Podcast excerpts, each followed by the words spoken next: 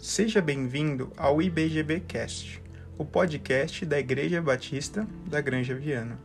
Eu sou o Marcos e hoje vamos dar seguimento à série Devocionais. Vamos falar sobre o tema Para quem é o Espírito Santo? A partir da leitura do capítulo 10 do livro de Atos. Essa passagem conta um pouco da história de Cornélio, um centurião romano, que, embora estrangeiro, era temente ao Deus de Israel ele era um bom homem para sua comunidade e orava continuamente a Deus.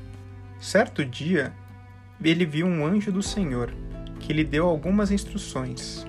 Ele disse a Cornélio que enviasse mensageiros a Jope e trouxessem Simão, conhecido como Pedro, até sua casa. Logo em seguida, o capítulo relata uma visão de Pedro, que o apóstolo só entenderia mais tarde. Enquanto Pedro ainda pensa sobre essa visão, o Espírito lhe fala sobre a chegada dos homens de Cornélio. Ele se apresenta aos mensageiros e segue com eles para Jope.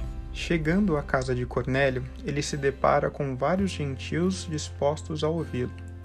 Pedro deixa claro que, como judeu, não seria bom estar ali.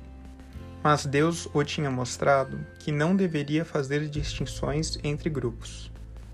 Pedro então pergunta por qual razão ele tinha sido chamado e Cornélio lhe conta o que aconteceu. Ao ouvir o relato, Pedro diz nos versículos 34 e 35: Agora percebo verdadeiramente que Deus não trata as pessoas com parcialidade, mas de todas as nações aceita todo aquele que o teme e que faz o que é justo, e os anuncia a palavra de Jesus. Com isso, o Espírito Santo desceu sobre os que ouviam a mensagem. Os judeus convertidos ficaram admirados com o dom do Espírito Santo sendo derramado sobre os gentios. Assim, Pedro preparou os irmãos e os batizou em nome de Jesus.